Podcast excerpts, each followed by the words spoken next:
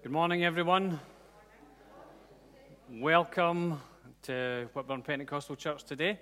Uh, welcome to those who are joining online as well. Um, great that you're all with us. Um, just give us a little shout on uh, Facebook or YouTube or whatever. Leave a comment uh, just so that we know that you're there. Um, but it's great to be together. Great to be here to worship God together. Um, and just, you know, we need to remember to observe the guidelines, all the hand cleansing, social distancing, I like to call it physical distancing, uh, face coverings, and all these types of things that we need to do when we're here. And uh, can also remind people to book in uh, that we need to know as well in advance as possible who's all going to be here. Thanks to Brendan, who's doing duty officer today and getting all the chairs organised.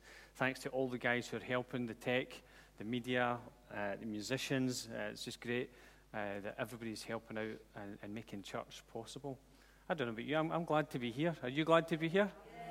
I'm, I'm glad to be here. I hope you're glad to be with us online as well.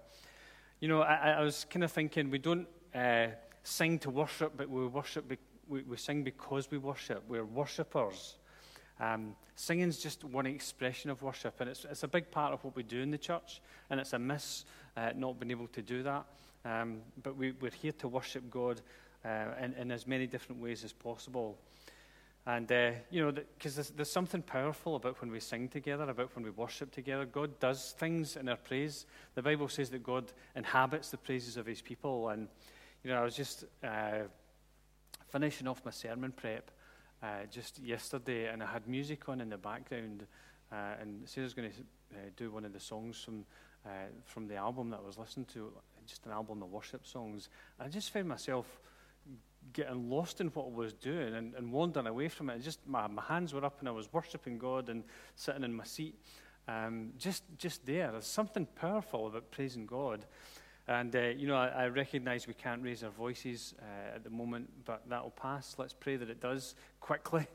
Um, and uh, let's really uh, endeavor to, to experience God's presence in, in, this place today and online when you're with us as well. Um, it's so important. We're going to pray. We're going to say the Lord's Prayer together. It allows us to raise our voices in prayer. It's, a, it's, an, it's an act of worship as well because we're recognizing how good God is. Um, but we're going to pray. We pray for a few people uh, in the church as well. Uh, Lord's Prayer, and then Sarah's going to lead us in a song. Uh, just that I felt kind of led to to sort of sing today, uh, and it, it, ties in with the message today. Uh, the song, uh, we've sung it in church before, No Longer Slaves. Fantastic, amazing words. Um, and Sarah's going to minister uh, that song in a minute. So let's just bow our heads and, and let's pray.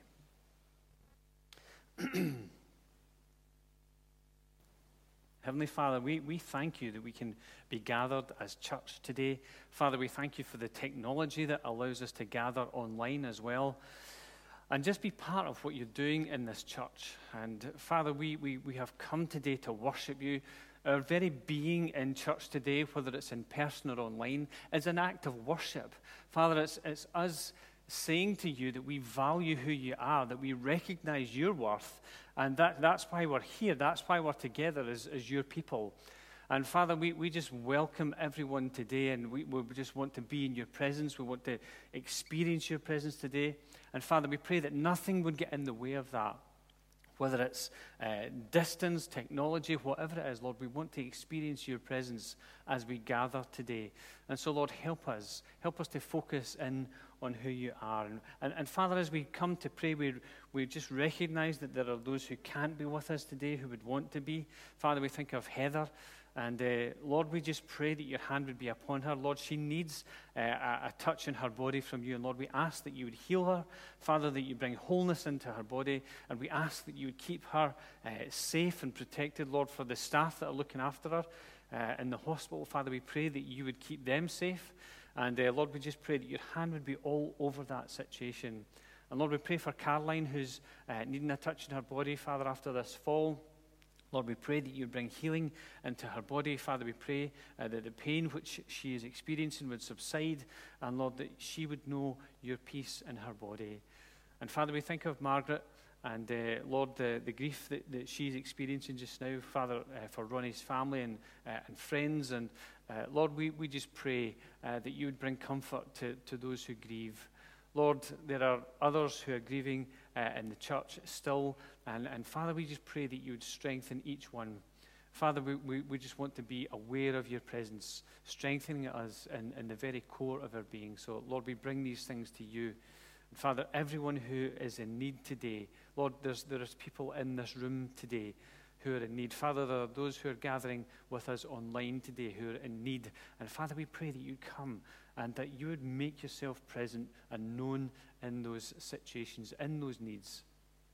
And so, Father, we bring our prayers and our requests before you in Jesus' name. Lord, we pray, guide us in our, our time together today. Lord, lead us. Lord, we pray that our ears would be open to hear what you want to say. Um, Father, that our voices would be open to, to praise you uh, in, in, in, in, so many different ways. And Lord, as we pray together, uh, the words that Jesus instructed the disciples to pray as he, as he taught them how to pray. And Father, as, as we say these words, Lord, these are our prayer these words are our prayer to you today. Lord, they're our heartfelt prayer to you. And Lord, we pray that you would hear our prayer today and that you would answer our prayer. And so let's pray together. Our Father in heaven, hallowed be your name. Your kingdom come, your will be done on earth as it is in heaven. Give us this day our daily bread and forgive us our debts as we forgive our debtors. And lead us not into temptation, but deliver us from the evil one. For yours is the kingdom, the power, and the glory forever. Amen. I don't know about you, when I pray that prayer, I, I make it personal. I, I, pray that prayer and personalize it so, so that um, I'm asking God to, to come into me. May your kingdom come in my life and my family and, and the things that I'm doing. And, and just let's, let's use that prayer and personalize it every single day. And let's look for the answer to that prayer.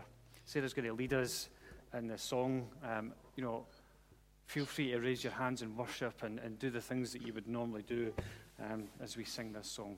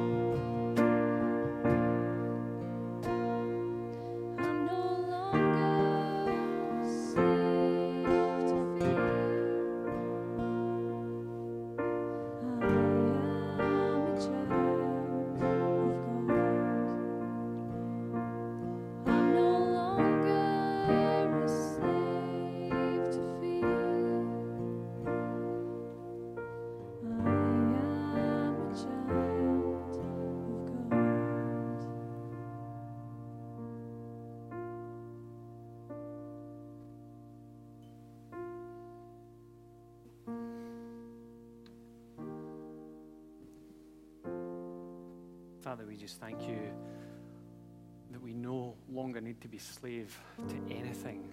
Father, all the things which would bind us, all the things which would get us tied up in knots as people, Father, you have come to set us free. You have come to give us life and life in all its fullness. And Father, we pray that we would realize that in our lives. And Lord, we pray that you'd move in our lives.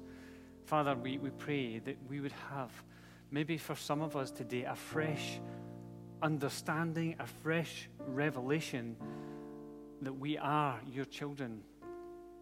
And Father, maybe there are some today who are joining in in this service, maybe uh, present today or, or online. And, and Father, we've forgotten what it means to be a child of God. And Lord, we pray, give us a fresh understanding of what it means to be your child. Father, where our identity has uh, been stolen, Father, may we renew that understanding of who we are in Christ. Father, that we are children of God. Father, that we are brothers of Christ. And Lord, we pray that you'd open up our minds to understand these things. Father, maybe there are some who are joining uh, this service today who've never made a decision to follow you. And Father, maybe, maybe today would be the day where they invite you into their hearts, where they ask to become your child, part of your family. And uh, Lord, we just pray that your Spirit would move upon us to realize these things as true in our lives. You know, we're going to take uh, communion together. And uh, if you're joining us online, uh, hopefully you've got some things to hand where you can uh, take communion as well.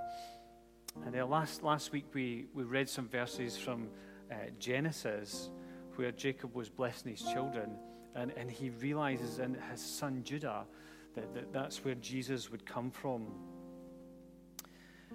And also, way, way back in the Old Testament, and you know, there's an argument that says that Job is probably one of the oldest books of the Bible.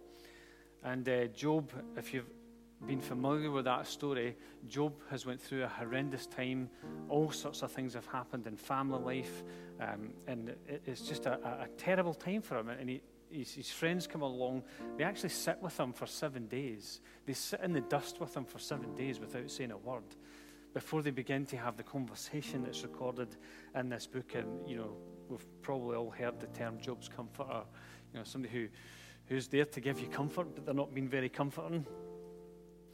But in all the, the to and fro in the conversation, Job comes away with something that for me was just mind blowing when you think about how old these words are. And he says this He says, I know that my Redeemer lives, and that in the end he will stand on the earth. I know my Redeemer, Jesus, lives, and in the end, Uh, after everything's said and done, and the season that we're in just now is a long distant memory, he will stand on the earth. And it says, Job says this, after my skin has been destroyed. Remember, he has, he's in a mess physically. He's covered, his skin's covered, and, and just this horrendous infection. And he says, Even after my skin's been destroyed, yet in my flesh, I will see God. I myself will see him with my own eyes. And then he says, How my heart yearns within me. Job sees something that's going to happen in the future. He sees the resurrection. We, we have the ability to stand back and look back in history and look back at the resurrection of Christ. We can look back and we can see that. This just incredible fact of history, the resurrection. Jesus rose again. And, and this is what Job's saying I know that my Redeemer lives. And that in the end, he will stand on the earth. He's coming back again for his church. We need to be ready for him coming back. And one of the ways that we make ourselves ready is by taking communion together and by examining our hearts and saying, Lord, if there's anything within me that is offensive to you, then I ask that you forgive me. If I'm at odds with a brother or sister, then I ask that you come and that you forgive me. And that we do that. And in the process, we make ourselves ready for when Jesus comes to meet with us. He's here to meet with us today, but he's coming back again for his church. We need to be ready. We need to be watching. And so let's just prepare ourselves uh, to take bread and to take wine. You know, in the church, we, we recognize that these are, are symbols. The, the bread reminds us of the body of Jesus, which was broken. The wine reminds us of the blood of Jesus, which was shed for us. And so, as we take these symbols, let's remember his sacrifice for us that allowed us to experience the freedom, that allowed us to be able to say, I am a child of God. I am. You are a child of God. Think about that. Think about this amazing truth that we've been singing about. And then in the starting, in the, the, the first verse of that song, I love this. You unravel me with a melody. There's something, in fact, it's just something about that. There's something about the gift of music, the gift of song, the gift of praise that unravels us on the inside. It's a powerful thing, music. And I just feel impressed to say this at this point in time in the service. The Lord rejoices over you with singing. The Lord rejoices over you. There's music in his voice as he sings over you, his child. And so let's just let's just come into his presence and, know his presence. Let's hear his voice singing over us in these moments as we take as we take bread and wine. And Father, we just pray. We pray that we would be renewed in our inner being as we take bread, as we take wine, as we remember that our Redeemer lives and Father, we pray that you would just shine a spotlight on the things which we need to confess. Lord, we want to be ready. We want to be prepared. We want to be in the right place today and for that moment when you come back to gather your church. Lord, we want to be ready. We want to be watching. We want to be in the right place. Lord, may our relationships with each other be sweet. May our relationship with you be sweet, we ask, in Jesus' name. Let's just take the, the bread together as it reminds us of the body of Christ.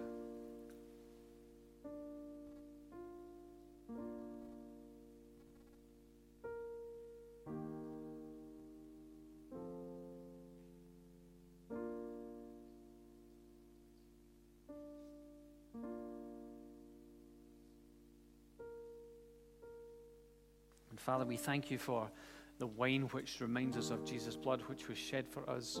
Father, we can't begin to comprehend what that means, but Father, we thank you that by his stripes we are healed. Father, by the shedding of his blood, we are made clean, we are made whole, we're made pure. And so, Father, as we take this wine, we do it in remembrance of you. We do it to remember the blood of Jesus which was shed for us. We thank you that He is our friend. We thank you that He is our Savior. We thank you that He is our mediator. We thank you that He is our Redeemer. We thank you that He is our captain, that He is the head of the church. Father, we thank you that He is alive and that He is here today, not just in this building, but Father, in every place where people are gathered today to worship you. He is here. And Father, we thank you for the reality of the, the Holy Spirit who lives within us. Lord, we don't know what we would do without you. And we are so thankful and we're so grateful that you came into our lives. And Father, that you came that we might have life in all its fullness. Lord, we thank you and we bless you in Jesus' name. Let's just take the wine together.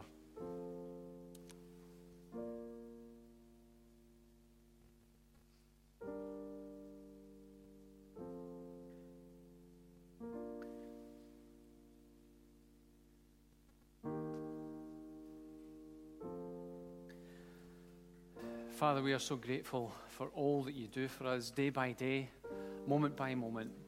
And Father, we are just so grateful that we can come and that we can remember. But Father, we're not just remembering something that happened in the past, we're remembering a truth that's part of our lives that you live and that one day we will see you face to face. So, Father, we're not just remembering a past event, we're remembering all that you are, all that you mean to us, and we're remembering our brothers and sisters in Christ as well. And Lord, we recognize that we have brothers and sisters in this world who suffer persecution for the sake of knowing you, loving you, wanting to serve you. And Father, we just pray that you would strengthen them. Father, that you would equip them with the resources that they need. And Father, we thank you for organizations like Open Doors who work with those who are persecuted in our world. Father, your, your word says, Blessed are those who are persecuted for righteousness' sake. Lord, we call them blessed.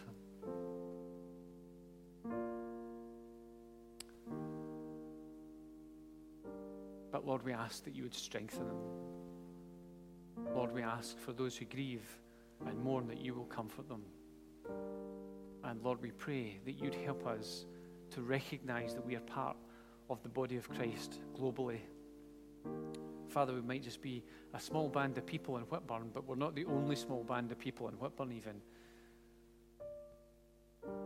We might be a small band of people in this county of West Lothian, but Father, we're part of something far bigger.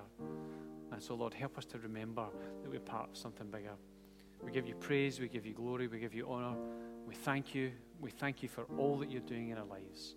And Lord, we just pray that as we turn to your word in a moment or two, Lord, that you would open it up to our minds, Lord, that you would open it up to our understanding. And Lord, that you would come and that you would speak to us. May we hear the voice of the Spirit today as we just pause and as we think again on this subject of demolishing strongholds. Lord, may our, our spiritual eyes and ears be open to hear what you would say to us. In Jesus' name we ask. Amen. Amen. Thank you, guys, for playing, ministering so well. Um, I'm just loving the, the sound that's coming from that piano today, Sarah. Well done. Um, you, you, will have one of these on your seat. Um, if you if you don't have one, we can get one to you. If you're online joining us and you want one of these, we'll happily send them out to you. 90 days of faith, hope, and courage. Uh, it's a, a, 90 days uh, devotional, uh, which hopefully can help you on your journey. Um, we're just happy to get them out to people that, that need them. Um, also, just let me say thank you again to those who are active online. Uh, keep liking, loving, sharing, hosting watch parties, doing all the things that you're doing, uh, and just getting the message out there. Um, uh, yeah, we have a lot of competition going in church for, for the first person, the seventh person, and the 14th person to book in. And the first person today was Marlon. So there's a bar of chocolate up the back of you. The, the seventh person was Keva. So there's a bar of chocolate, but I think you need to take three bars of chocolate, okay? Josh will sort that out for you because there's three you guys. And uh, the 14th was Robert. So, so you guys need to take at least two bars of chocolate. Um, so, uh, yeah, it's just it's great to be here. I, I love being here with with you guys. I love seeing the faces. I wish I could be seeing the faces online as well, but there you are. That's where we are. Um, I sent an email out just this uh, week about information about Ronnie's funeral, which is tomorrow. Uh, for those who want to join in online, uh, there's a link for that, which I've emailed out, and uh, you'll be able to be part of that. Um, and just keep praying for uh, Ronnie's family and uh, for Margaret as well. Lord, we, we just ask that your hand would be upon them. Lord, that you would just comfort and strengthen those who are, who are grieving, those who are mourning at this point in time. And Lord, we pray that you'd lead us and direct us tomorrow as we gather to remember our friend and our brother who's been part of this church for so many years. And uh, Lord, we just thank you for all that he's brought to our lives. Uh, and Father, we pray, lead us in our meditations as we uh, get into the word today. Uh, lead us, we pray, in Jesus' name. We're going to continue thinking about this subject of demolishing strongholds. We're into part two. And uh, I hope you'll forgive me for repeating myself a little bit about the start, but we retain what we repeat. Did you know that? Let me say it again. We retain what we repeat. that was a joke, yeah. Thank you for those who are laughing. And uh, the, the reality is, if we're going to experience the breakthroughs that we want as Christians or as churches, then we need to realize the importance of demolishing strongholds. Our positive mental health, our positive mental health depends on it. And so often our physical health flows out of our mental health. So even, even our physical health can depend on, on what's happening with our, our mental health. And so it's important that we think about this area of strongholds. The kingdom of God depends on this as well. The church depends on it. The health of a church depends on what strongholds we're prepared to allow in the church. The things that we're prepared to put up with in church will determine whether or not we break through or whether we stay in the same place.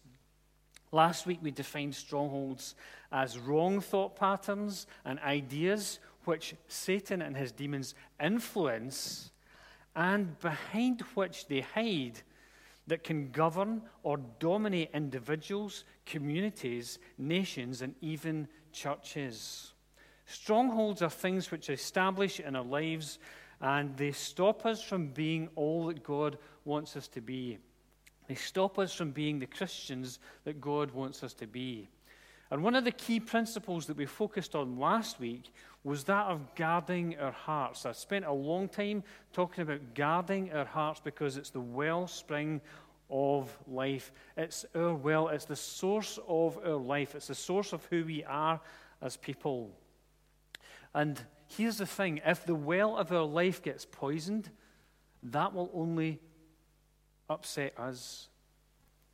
But it may actually affect other people as well, the people who are around us. If the well gets poisoned, it can kill our spiritual life and it can affect not only our friends and family, but it can affect the church. This is what the verse said that we read last week in Proverbs. It says, So above all, guard the affections of your heart, for they affect all that you are.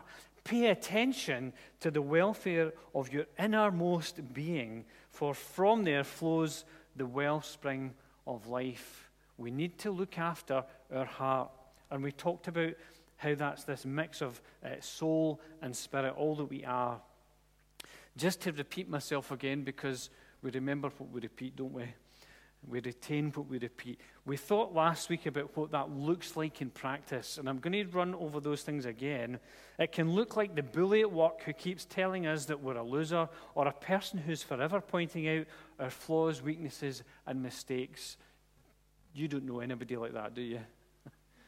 It can look like a significant person in our lives, uh, maybe an authority figure who keeps putting us down, uh, telling us we're no good, a failure, useless, all these types of things. It can look like being jealous of what other people have. It can look like infatuation with someone who's not our spouse. It can look like not getting the recognition that we feel we deserve. We've worked hard. We should get some recognition here. And when we don't get that recognition, something happens inside. And we go, There's a stronghold building up in here. There's a resistance building up in here. There's a defense building up in here. And it can lead to resentment. And it can simply look like one thing after another, after another, after another. A continual barrage of stuff in our lives that wears us down and weakens our resistance. That's what it can look like. And we thought about our makeup, how we're made of a, a body, but we also have an eternal dimension. We are not just a body, we're body, soul, and spirit. And today I want to focus just for a little while on this part of us called the soul. Have you ever had that moment where you said, I know it's not true, but that's not how I feel? Has anybody ever had that moment? Tell us online if you've had that moment as well. Okay, I'm going to stick my hand up because I've been in that place in my life where I go, I know it's not true, but that's how I feel. It's this mixture of mind and the rational part of our thinking that goes, I know it's not true, but something inside, our emotions take over and we feel things and we feel all sorts of things. And I'm going to talk a bit more about that next week our, our emotions and our feelings and how they affect us. But sometimes our feelings are at odds with that rational part of our thinking. And I came across something just this week on social media. One of the people that I follow is Nicky Gumbel. And this week, on one of his things, he said, Christian love is not the victim of your emotions, but the servant of your will. Let me repeat that because we retain what we repeat. Christian love is not the victim of your emotions, but the servant of your will. I found that so powerful because sometimes our love can be influenced by what we feel rather than what we actually think and know to be true about other people. He went on to say this, and I don't know where he got his stats from. Maybe if Nicky Gumbel ever watches this message, you can tell us where you got these stats from. He says, Love is 10% emotion, 20% understanding, and 70% will. It makes me think about that song that Don Francisco used to sing for those who are old enough to remember Don Francisco. Love is not a feeling, it's an act of your will, it's a choice that we make. And it comes from the very core of our being. It comes from this part of us called our soul, the way that we love other people. The soul, as I was taught when I was young, is the seat of the will. That's where our choices are made. It's where we think and it's where our choices are made. But our, our soul can be influenced by our feelings as well. And as a friend uh, in AOG said, Alan Hewitt, he said, The mind is the brush that paints the whole house. The mind is the brush that paints the whole house. Even when it's a little two inch brush for somebody who's been painting their house lately. the mind is the brush that paints the whole house. I tend to use a roller with, with a big arm on it because it's a lot quicker. Uh, just if you want some tips on how to paint, not that I'm offering to do it, by the way. but the mind is the brush that paints the whole house. Who we are, the Bible says the way we think is the way we are. Proverbs 23 7. And, you know, let me just recognize just now that there's, there's a power of our context over us. We've been thinking about that recently in the life of the church. There are circumstances which we experience that either we can't control or we have very little control over. I think about things like illness. Some people have physical illnesses that they are not able to control, other than maybe taking medication uh, to maybe help with that. There are people who are going through the challenges of aging, let me say. There's, there's not a lot you can do about that. You know, Bet, you keep saying to me, you're not going to like getting older. I'm like, oh, thanks, Bet. Cheer me up, why don't you? But, but there are things which are out with our control or we have very little control over. Sometimes it's poverty. Sometimes it's lack of work. Sometimes it's our kids that have gone off the rails. All sorts of things. Sometimes it can be a relationship that, that we can't do anything about. And sometimes for some people in some parts of the world, Christians, it's persecution where they're rejected by their families and expelled from their community. This is the reality that some people are facing. And there are things which are outside of our control sometimes, but there are things which we can control. And sometimes the only thing that we have left that we can control is our own attitude and our approach to what surrounds us. The circumstances that we find ourselves in, we can still choose our own attitude about how we approach that. And that's how we stop strongholds from being established in our lives. And it's also how we demolish strongholds in our lives. Let me just flick through a few points. And I'm going to put up some scripture verses on the screen that will help us to think about how we demolish strongholds. The first thing is this that what we regard to be true can become a rule for living.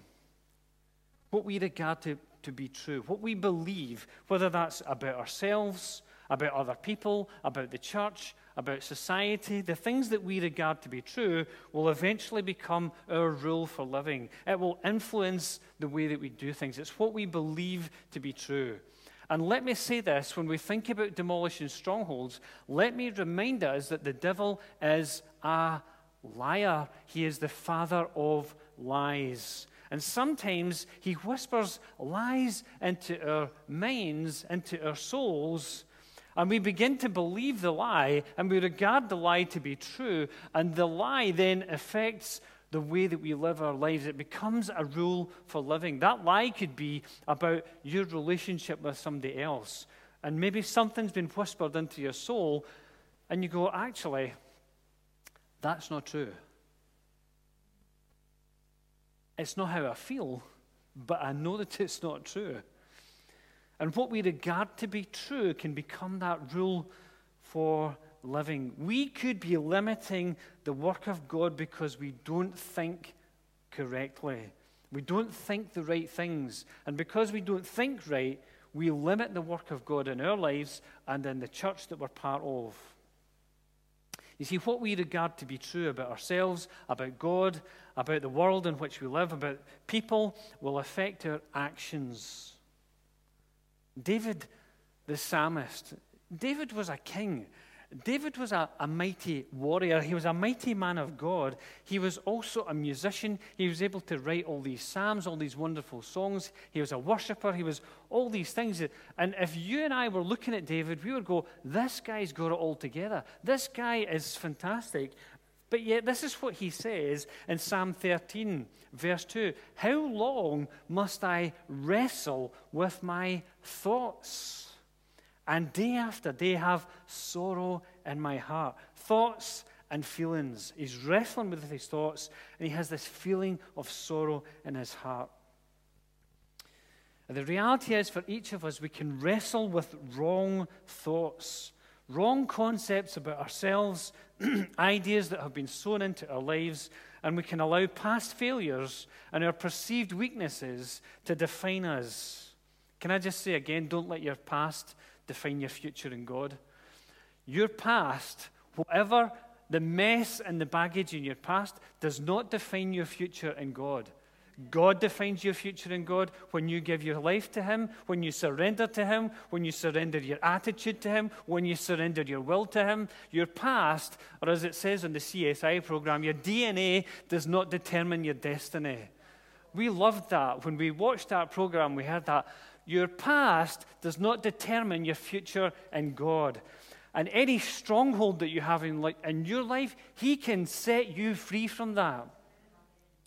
What we regard to be true can become our rule for living. But let's read on to what David says in the Psalms. This is what he says further on, even in that psalm. He says, But I trust and your unfailing love. That's an act of will. That's an act of the, the, the mind, the, the conscious mind. I trust, I choose to trust in your unfailing love. My heart rejoices in your salvation. Is your heart rejoicing in the salvation that God has given you today, despite the circumstances that you're experiencing?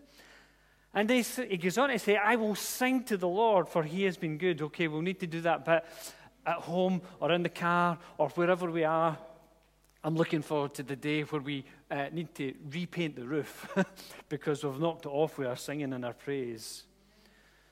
But it's a, it's a key principle that what we regard to be true can become a rule for living. And this is what we need to do about it. It says in 2 Corinthians, uh, sorry, chapter 10, verse 5, and we take captive every thought and make it obedient to Christ. I remember the time when I read that for the first time and began to work, wonder how do I apply that to my life? We take every thought captive. Think about that.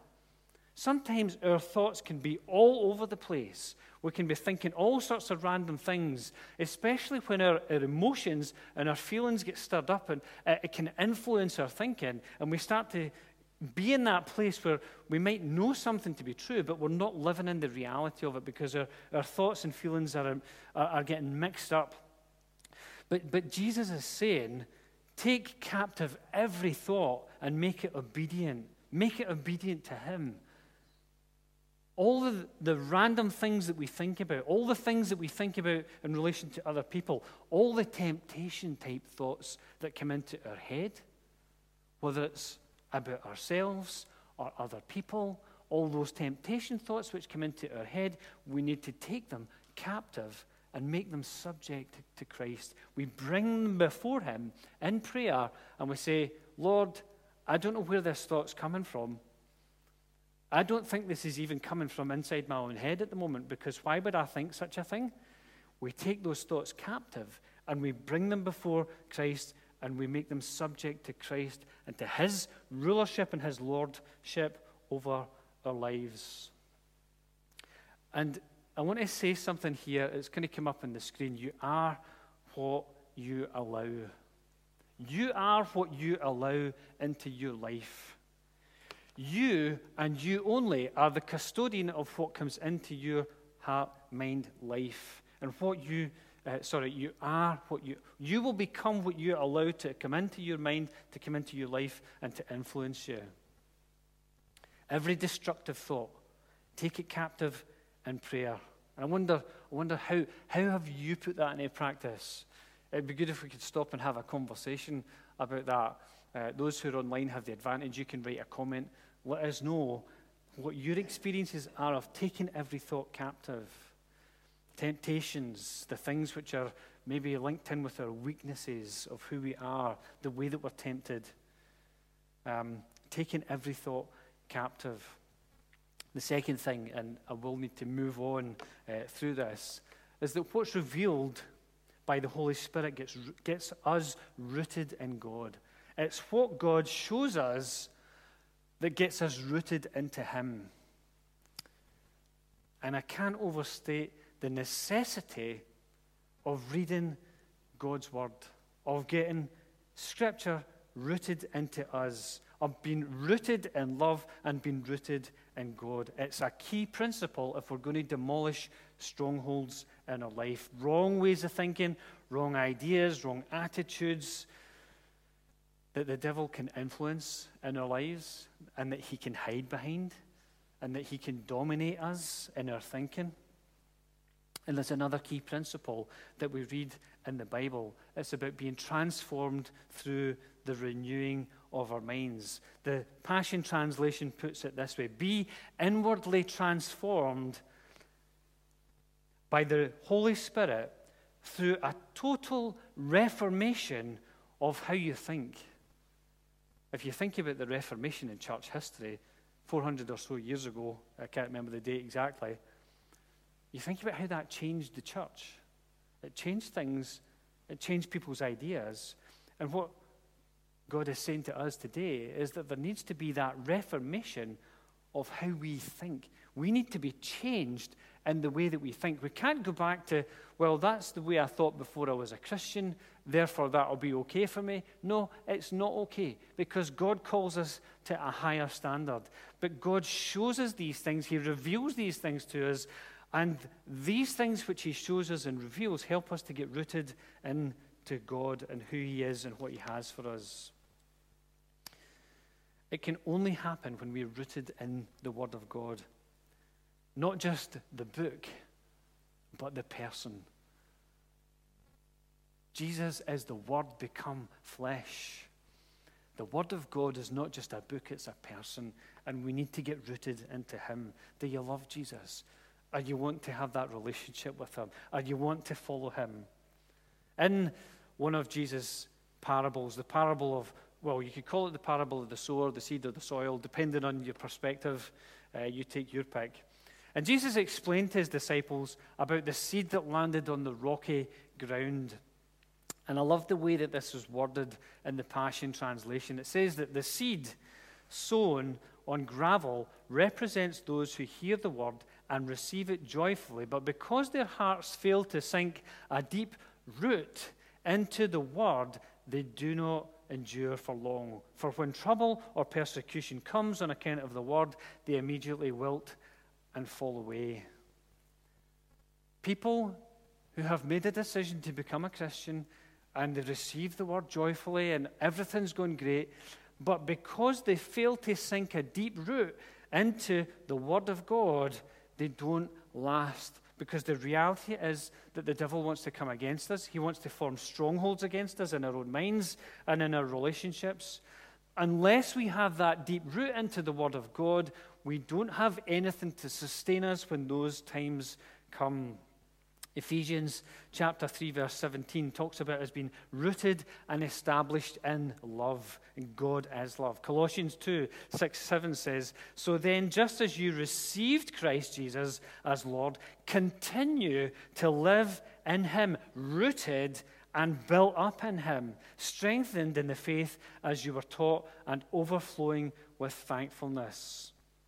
If we're going to overcome strongholds, we need God to show us some things that will help us to get rooted in Him. It's about revelation. And all of this highlights two things to me that are really important the necessity of listening to what God wants to say to us, and that takes time, and also the problem of busyness.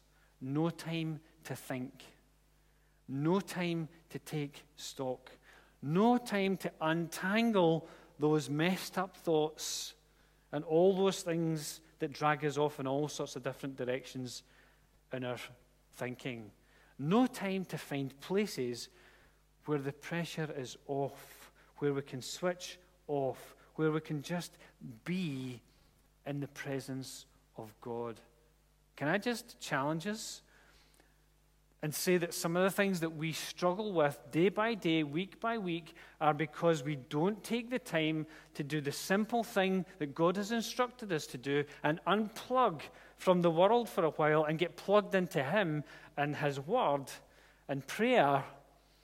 We, we know the song, read your Bible, pray every day, and you'll grow, grow, grow. I used to sing it when I was a little kid and it's not changed.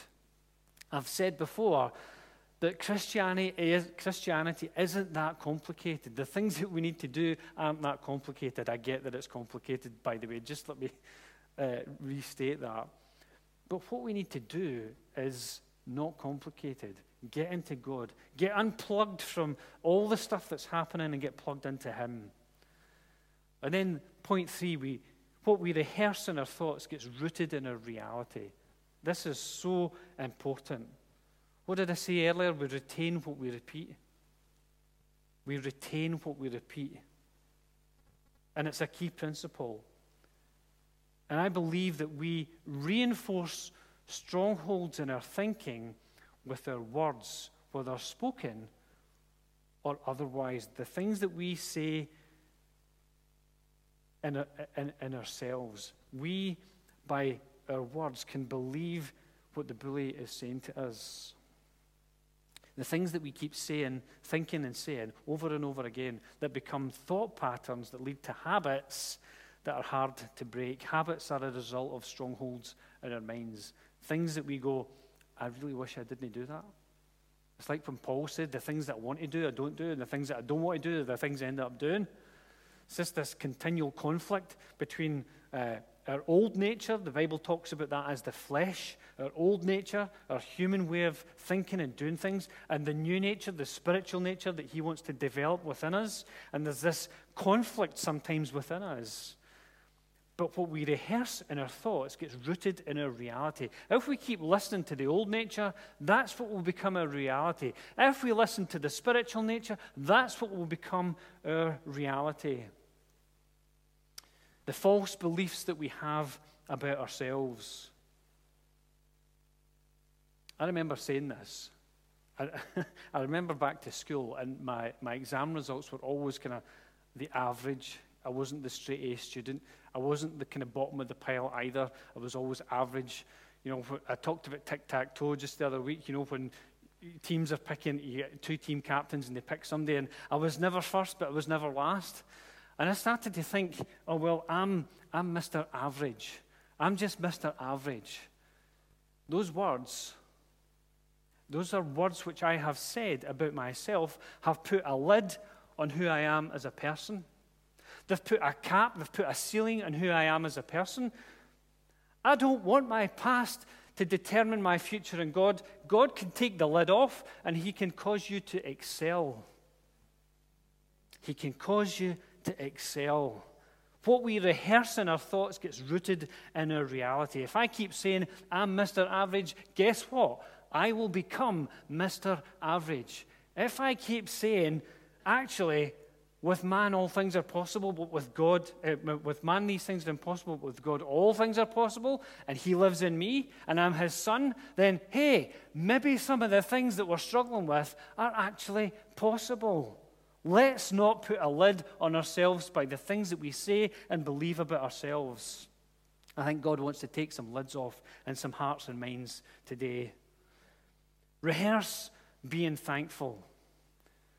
Because being thankful may just one day save your life. I'll tell you why. You know, there's this verse in Thessalonians that says, Rejoice always, pray continually, give thanks in all circumstances, for this is God's will for you in Christ Jesus putting that into practice saved my life. Putting this into practice, not just on one occasion, but on more than one occasion has saved my spiritual life. Being thankful when it's all coming down on top of you, when your thoughts are messed up, when you're at odds with whatever's going on in your life or surrounding you, begin to rejoice in God. Begin to intentionally look for things to give thanks for. It's not how I feel.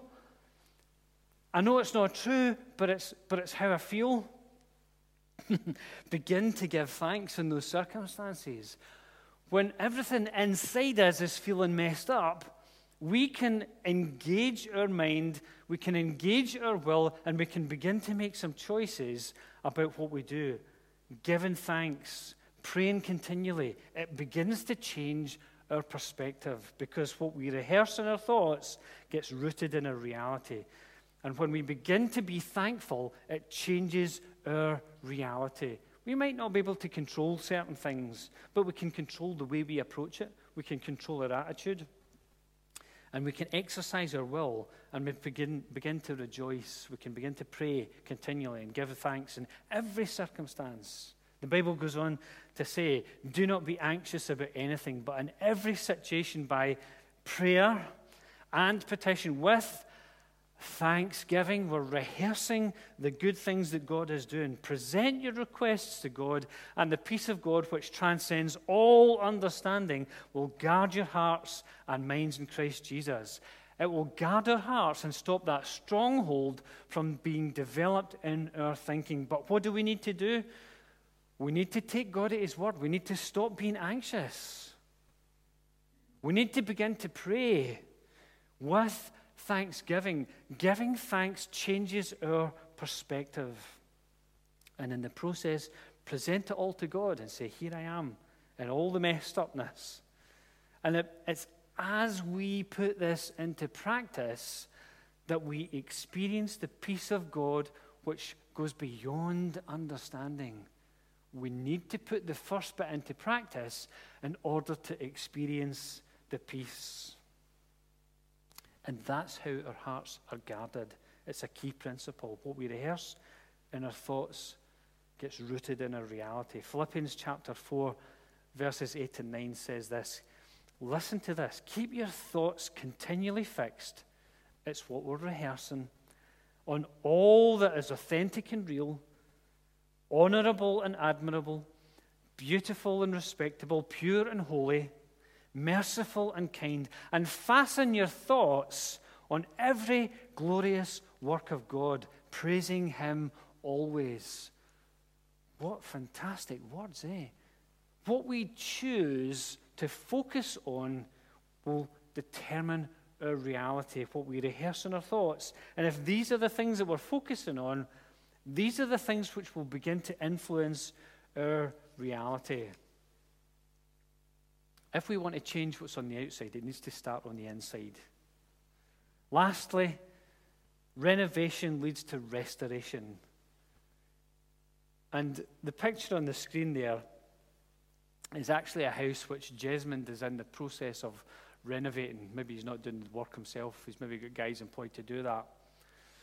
And it, it made me think as I was looking at some of Jesmond's photographs uh, on social media about how renovation works and what its purpose is.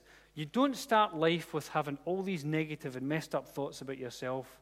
They were sown into your soul at some point over time, maybe through testing times, through trials, but often by people that we trust.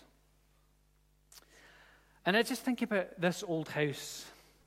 It started off life with meaning. It started off life with purpose. It was built for a purpose. It was useful. Somebody lived in it. It had a function.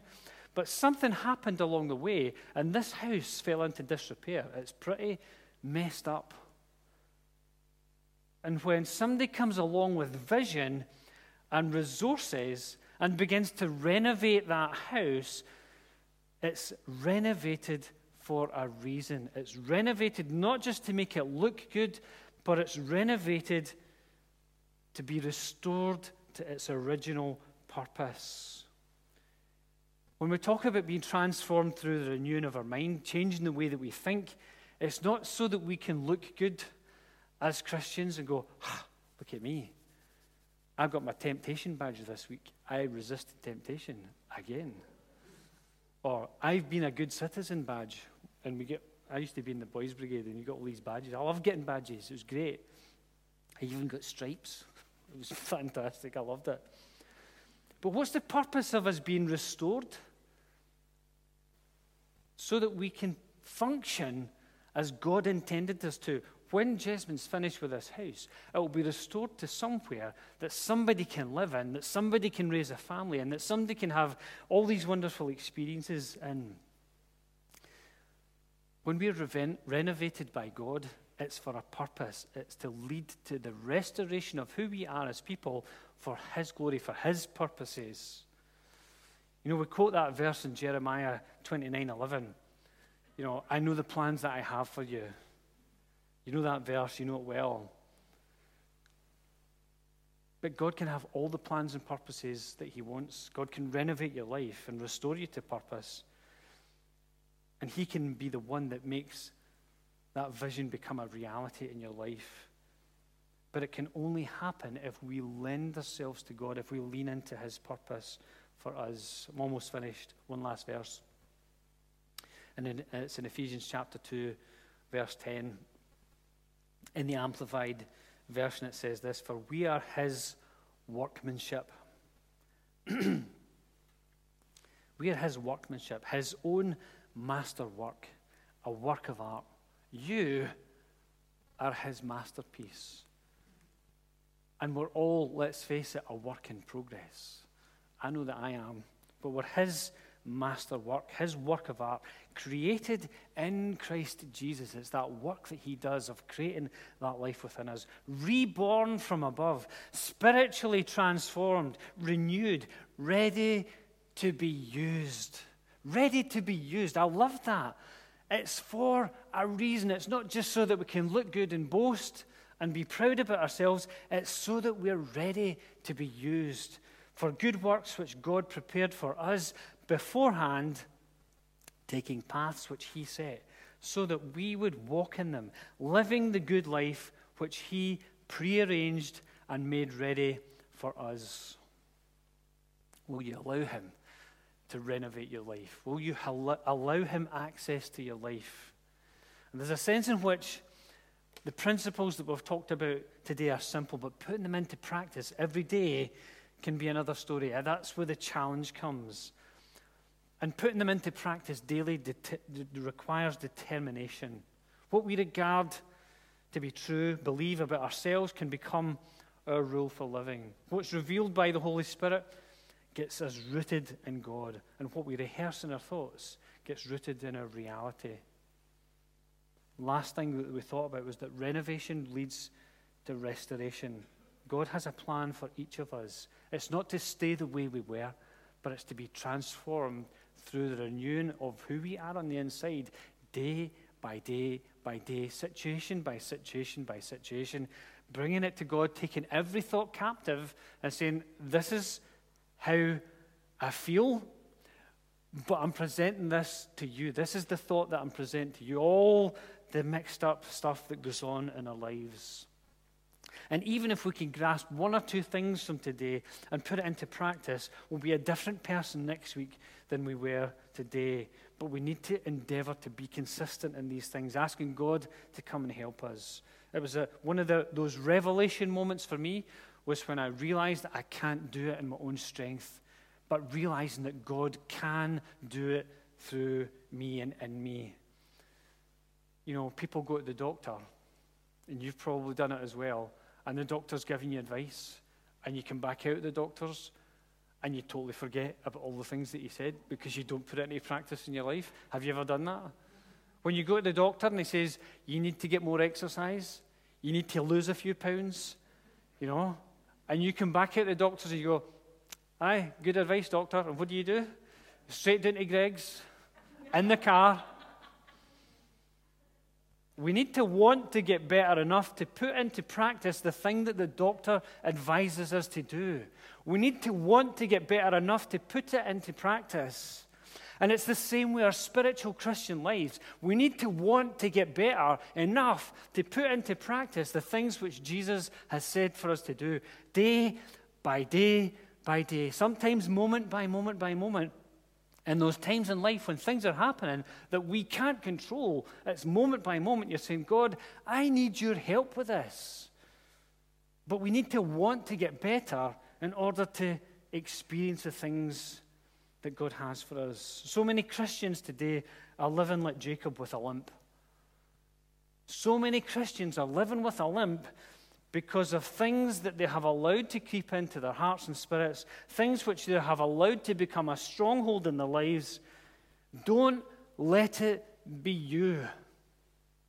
Don't let it be you. Don't live with a limp. Don't accept the lies that the devil wants to sow over your life. Don't accept the things that have been said over you that put a lid on your life. Let today be the day where God comes and takes off the lid and gives you that revelation of who He is in your life that you become the person that He has created you to be. Do you believe God can do it? I believe God can do it. I believe with all my heart. No more Mr. Average. Let's be the person that God calls us to be. Let's rise up to be the church that He calls us to be, despite the circumstances that we're in.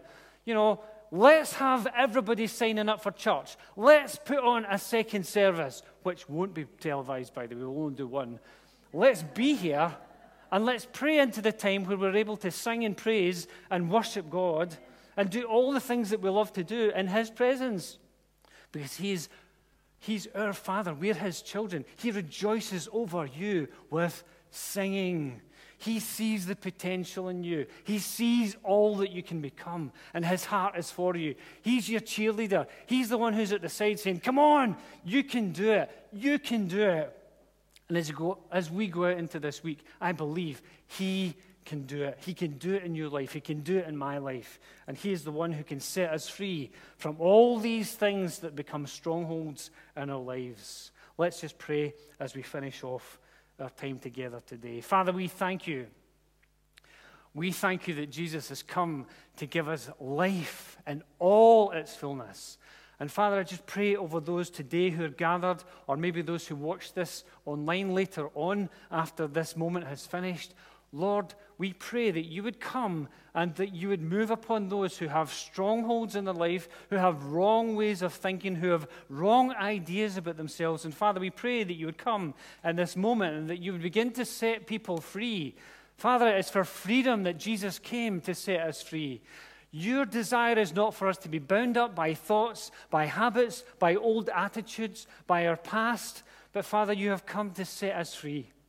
And Jesus has come to set us free. It is for freedom that He has come to set us free. And Father, we pray that this day we will walk into that freedom. Lord, I pray today that you'd begin to take the lid off of people's lives. Father, that you'd cause them to see, that you'd reveal to them the lies which the enemy has spoken, and that they would be able to, to bring those things before you, to take every thought captive and make it subject to Christ, and that, that you would come into our lives and that you would set us free, Father.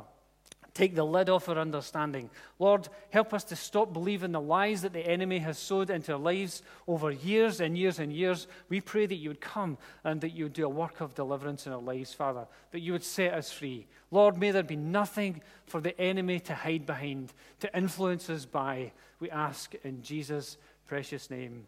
And maybe today, Maybe today you've never made a decision to allow Jesus into your life. The freedom that I'm talking about today can be yours, and you can walk in newness of life. He can set you free. He can set you free from the past, from mistakes that you've made, from things that stop you from becoming who God wants you to be. And today is a day of decision. Today is a day where God wants to come and lift the lid off of your life so that you experience Him for the first time.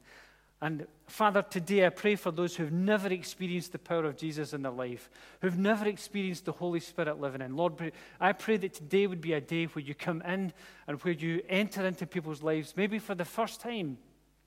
And if you want to pray that prayer and invite Jesus in, I invite you to pray this prayer after me and let us know that you've done that. You can go to whitburnpentecostal.com and uh, send us an email through that or get in touch personally if you've got contact details. Let's, let's just as we finish off today, pray this prayer. Dear God, I have believed things about myself for many years. And today, I confess them to you.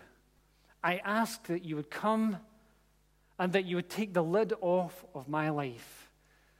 I ask that you would come into my life, that you would make me clean, that you would make me the person that you want me to be, that I would walk into the future knowing you, knowing that you live inside me. Help me come into my life. In Jesus' name, amen. And if you've prayed that prayer today, let me know. Let me know. If you're online, let me know. Uh, get in touch with us so that we can be in touch with you. The Lord bless you. Um, I don't know about you. I've enjoyed being in church today. I've, been, I've enjoyed being in His presence. Um, and, and I pray that you have a fantastic week. I pray that you have your best week and that you experience God's presence. And if there are things that you need help with in relation to what we've been talking about today, let us know. We'll come alongside you and pray with you and help and get you through whatever it is that you're going through. Lord bless you and keep you. Lord make His face to shine upon you. And then we'll take a picture. Thank you. Because I would have forgotten, Robert. I hate all this COVID malarkey. I'm fed up with it. You're fed up with COVID. I'm fed up with COVID. Lord bless you. Have a great week and uh, just enjoy being in His presence.